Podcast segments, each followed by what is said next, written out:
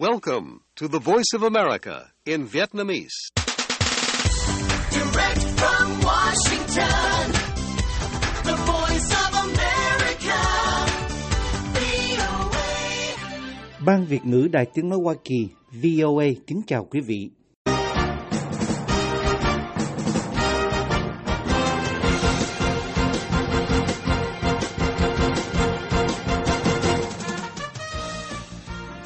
Trong chương trình thời sự quốc tế của đài VOA sáng thứ ba ngày 21 tháng 2 năm 2023 giờ Việt Nam, mời quý vị theo dõi các tin tức thời sự đáng chú ý bao gồm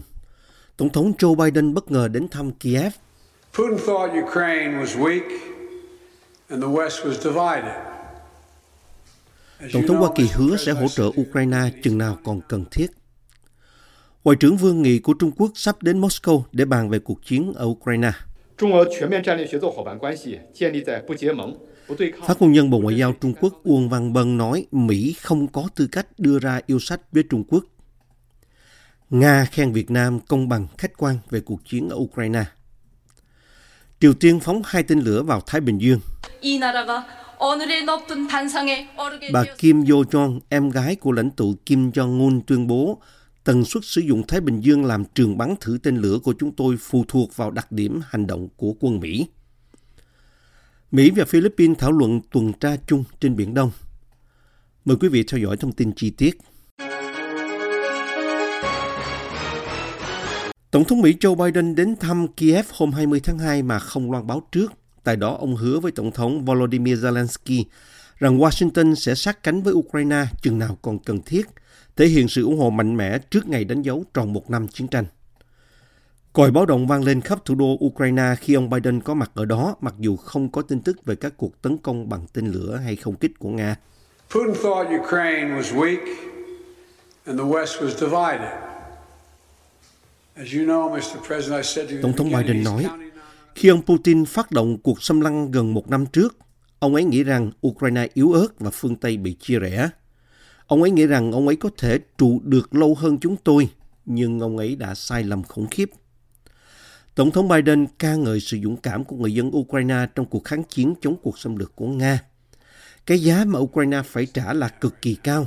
hy sinh quá lớn.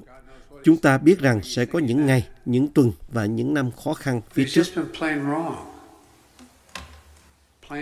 Tổng thống Mỹ hứa hẹn sẽ viện trợ thêm 500 triệu đô la vũ khí bao gồm đạn pháo, hệ thống chống thiết giáp và radar phòng không, cùng với các biện pháp trừng phạt chặt chẽ hơn đối với Nga.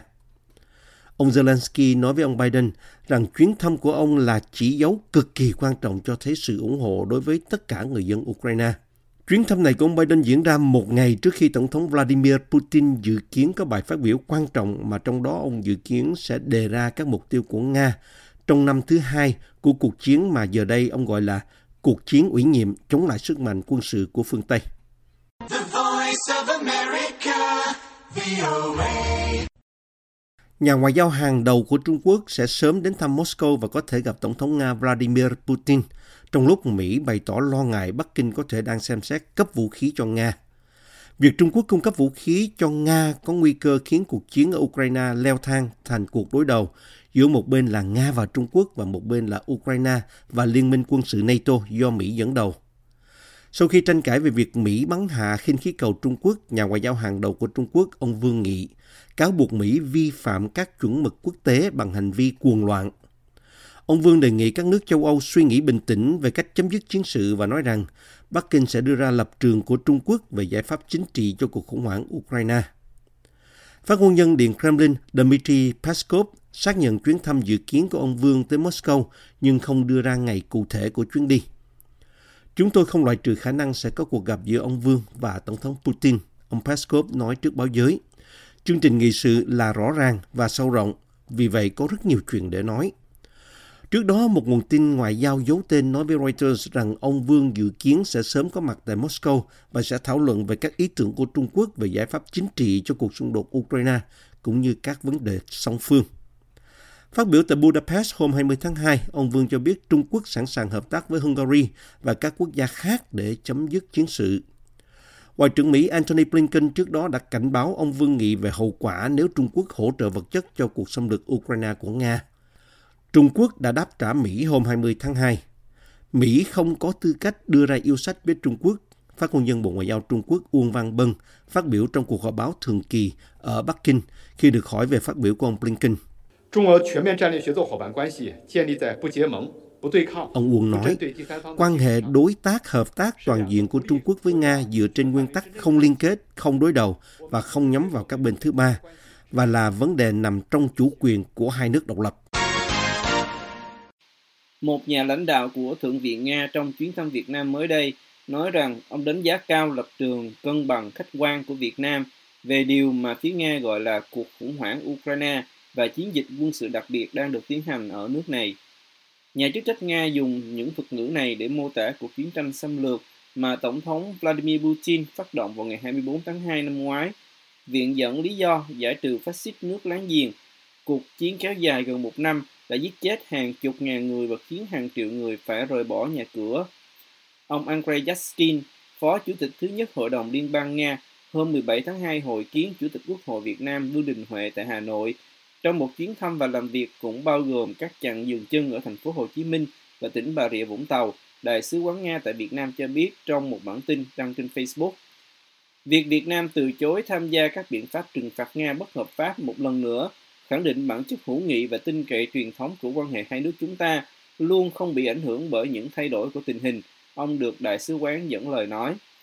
Chúng tôi đánh giá đặc biệt cao việc Việt Nam đồng bảo trợ và tiếp tục ủng hộ nghị quyết hàng năm do Nga đề xuất chống lại sự tôn vinh chủ nghĩa quốc xã, chủ nghĩa tân quốc xã và các hành vi khác đang làm gia tăng các hình thức phân biệt chủng tộc hiện đại, phân biệt đối xử về chủng tộc, tư tưởng bài ngoại và bất khoan dung liên quan. Ông Yaskin cũng tham dự cuộc họp nhóm hợp tác giữa Hội đồng Liên bang với Quốc hội Việt Nam và nhóm hữu nghị Nga-Việt do Phó Chủ tịch Quốc hội Việt Nam Nguyễn Cát Định làm trưởng đoàn. Hai bên được nói là trao đổi kỹ lưỡng quan điểm về một loạt các vấn đề thời sự cấp thiết trong chương trình nghị sự song phương và quốc tế, Đại sứ quán nói. Ông Yaskin nhấn mạnh trong điều kiện bất ổn định chính trị đang ngày càng gia tăng mạnh mẽ, các nghị sĩ Nga quyết tâm tăng cường hơn nữa hợp tác nhiều mặt với Việt Nam trong nhiều vấn đề và định hướng, bao gồm thương mại và đầu tư, quốc phòng và an ninh, khoa học và công nghệ, giáo dục và văn hóa, theo đại sứ quán. Truyền thông nhà nước Việt Nam không đề cập đến Ukraine như một vấn đề được bàn luận với ông Huệ và ông Yaskin. Một bản tin của Thông tấn xã Việt Nam nói ông Huệ khẳng định Nga là một trong những đối tác ưu tiên quan trọng hàng đầu trong chính sách đối ngoại của Việt Nam. Quốc hội Việt Nam mong muốn tiếp tục hợp tác thực chất và hiệu quả với Liên bang Nga trên các lĩnh vực vì lợi ích chung của hai dân tộc, vì hòa bình, ổn định, phát triển tại khu vực và trên thế giới, bản tin nói. Ông Huệ cảm ơn sự giúp đỡ mà nhà nước và nhân dân Nga đã dành cho Việt Nam trong giai đoạn đấu tranh giải phóng dân tộc trước đây và trong công cuộc phát triển đất nước ngày nay, theo thông tấn xã. Ông Huệ cũng được nói vui vẻ nhận lời mời thăm chính thức Nga của Chủ tịch Hội đồng Liên bang Nga Valentina Matvienko được ông Zaskin mang tới trong một bức thư, đồng thời gửi lời mời bà thăm chính thức Việt Nam vào thời điểm thích hợp. Thủ tướng Việt Nam Phạm Minh Chính nhiều lần nói Việt Nam không chọn bên trong cuộc chiến ở Ukraine mà chọn công lý lẽ phải. Tuy nhiên, trên thực tế, Việt Nam đã cố gắng hết sức để tránh làm phật lòng Nga, nước mà Hà Nội có quan hệ đối tác chiến lược toàn diện tại các cuộc biểu quyết của Đại hội đồng Liên Hiệp Quốc trong năm qua bằng phiếu trắng hoặc phiếu chống đối với các nghị quyết chỉ trích Nga.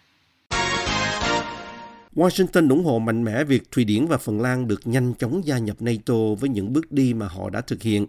Ngoại trưởng Mỹ Antony Blinken cho biết hôm 20 tháng 2, mặc dù người đồng cấp Thổ Nhĩ Kỳ nhấn mạnh sự cần thiết phải có hành động cụ thể hơn.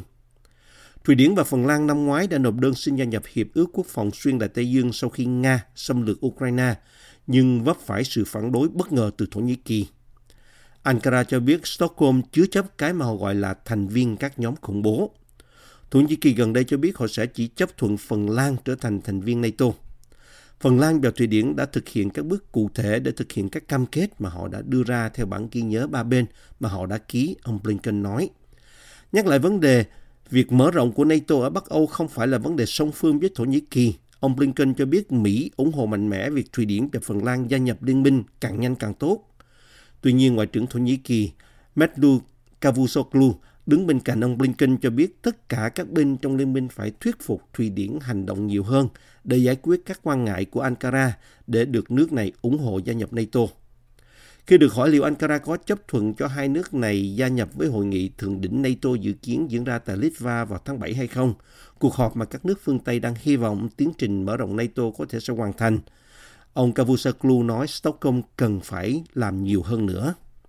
Thụy Điển đã thay đổi luật, nhưng chúng tôi thấy rằng mọi hoạt động bao gồm tài trợ tuyến mộ và tuyên truyền cho khủng bố đang tiếp diễn ở Thụy Điển, ông nói.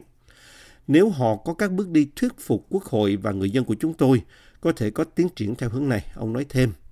Tuy nhiên, ông Cavusoglu cũng cho biết các cuộc đàm phán đang bị ngưng trệ với Thụy Điển và Phần Lan về nỗ lực gia nhập NATO của họ sẽ sớm được nối lại tại Brussels,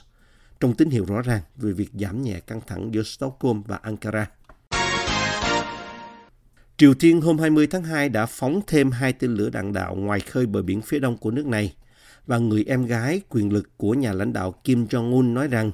việc Triều Tiên sử dụng Thái Bình Dương làm trường bắn tên lửa sẽ tùy thuộc vào hành vi của quân đội Mỹ. Các vụ phóng này diễn ra chỉ hai ngày sau khi Triều Tiên bắn một tên lửa đạn đạo liên lục địa gọi tắt là ICBM ra biển ngoài khơi bờ biển phía Tây của Nhật Bản, khiến Mỹ phải tổ chức một cuộc tập trận trên không chung với Hàn Quốc và một cuộc tập trận với Nhật Bản hôm 19 tháng 2. Truyền thông nhà nước Triều Tiên xác nhận họ đã bắn hai quả đạn từ một bệ phóng tên lửa đa năng nhắm vào các mục tiêu cách xa 395 km và 337 km. Bệ phóng tên lửa đa năng 600mm được quy động trong vụ phóng là phương tiện vũ khí hạt nhân chiến thuật có khả năng làm tê liệt một sân bay của đối phương – hãng thông tấn nhà nước KCNA của Triều Tiên cho biết.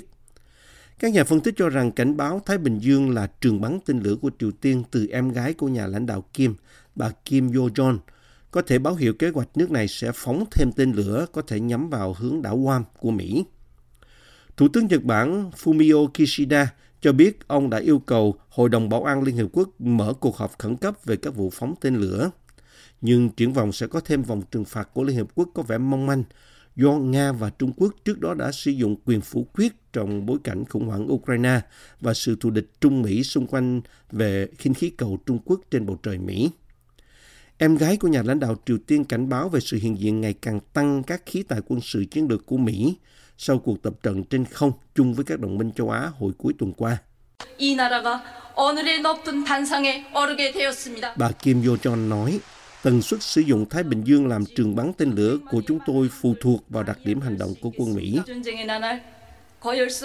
Vụ phóng tên lửa hôm 20 tháng 2 là vụ thử vũ khí thứ ba được biết đến của Triều Tiên trong năm nay, sau khi nước này bắn lượng tên lửa chưa từng có hồi năm ngoái, bao gồm cả ICBM, vốn có khả năng đánh vào bất cứ nơi nào trên nước Mỹ. Thời sự quốc tế của Đài Tiếng Nói Hoa Kỳ VOA cập nhật tin tức thời sự quốc tế mới nhất mỗi ngày, các chuyên mục đặc biệt về Việt Nam và thế giới, các bài phỏng vấn, tường trình, bình luận và phóng sự của phóng viên và cộng tác viên đài VOA về các vấn đề liên quan đến Việt Nam và quốc tế.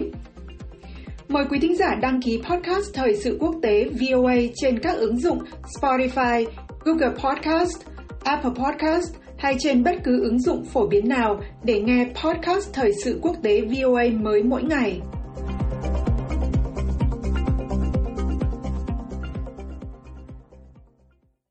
Philippines và Mỹ đang thảo luận về khả năng tiến hành các cuộc tuần tra chung của lực lượng tuần dương hai nước, bao gồm cả ở Biển Đông.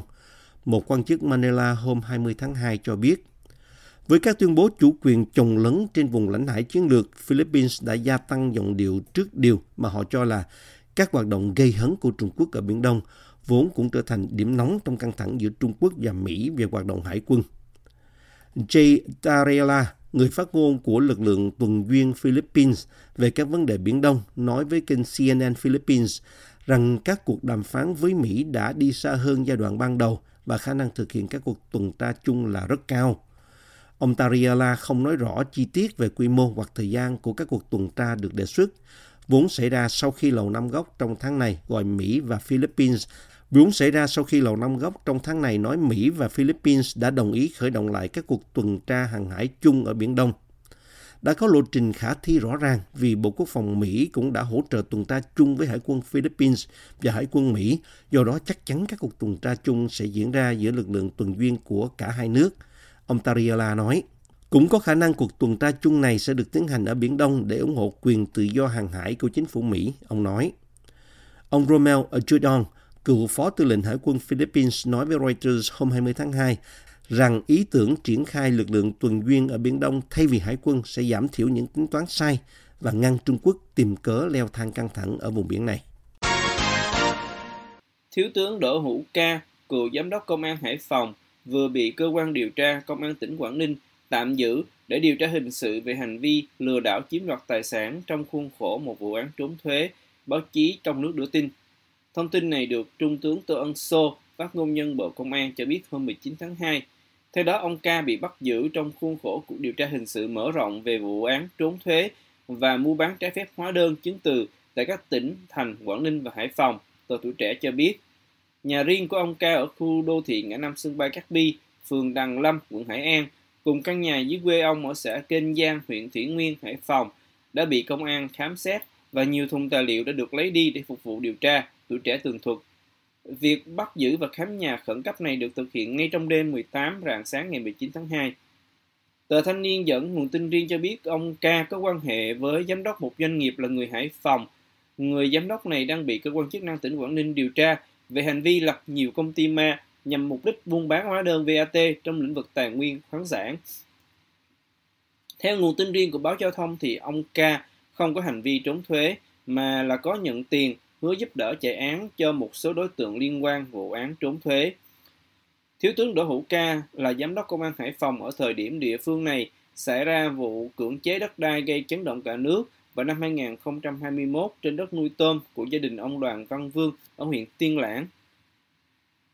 Trong vụ cưỡng chế đó, ông Ca chỉ đạo một lực lượng công an và dân quân tiến vào khu đất của ông Đoàn Văn Vương. Anh em ông Vương và ông Quý đã nổ súng hoa cải và bơm tự chế, làm bốn công an viên và hai dân quân bị trọng thương. Ông Ca từng ca ngợi trên báo chí rằng đây là trận đánh đẹp. Căn nhà nơi hai ông Vương và ông Quý trú ẩn để kháng cự lực lượng cưỡng chế đã bị ông Ca cho sang bằng dù không nằm trong diện tích thu hồi. Vào tháng 2 năm 2013, Thủ tướng Chính phủ khi đó là ông Nguyễn Tấn Dũng là kết luận rằng các quyết định thu hồi cưỡng chế gần 20 hecta đầm tôm của gia đình ông Vương là trái luật và nhiều cán bộ liên quan đã bị xử lý do chỉ đạo phá nhà ông Vương. Chương trình thời sự quốc tế của đài VOA xin được kết thúc ở đây. Hẹn gặp lại quý thính giả trong bản tin thời sự quốc tế ngày mai. This program has come to you from the Voice of America, Washington.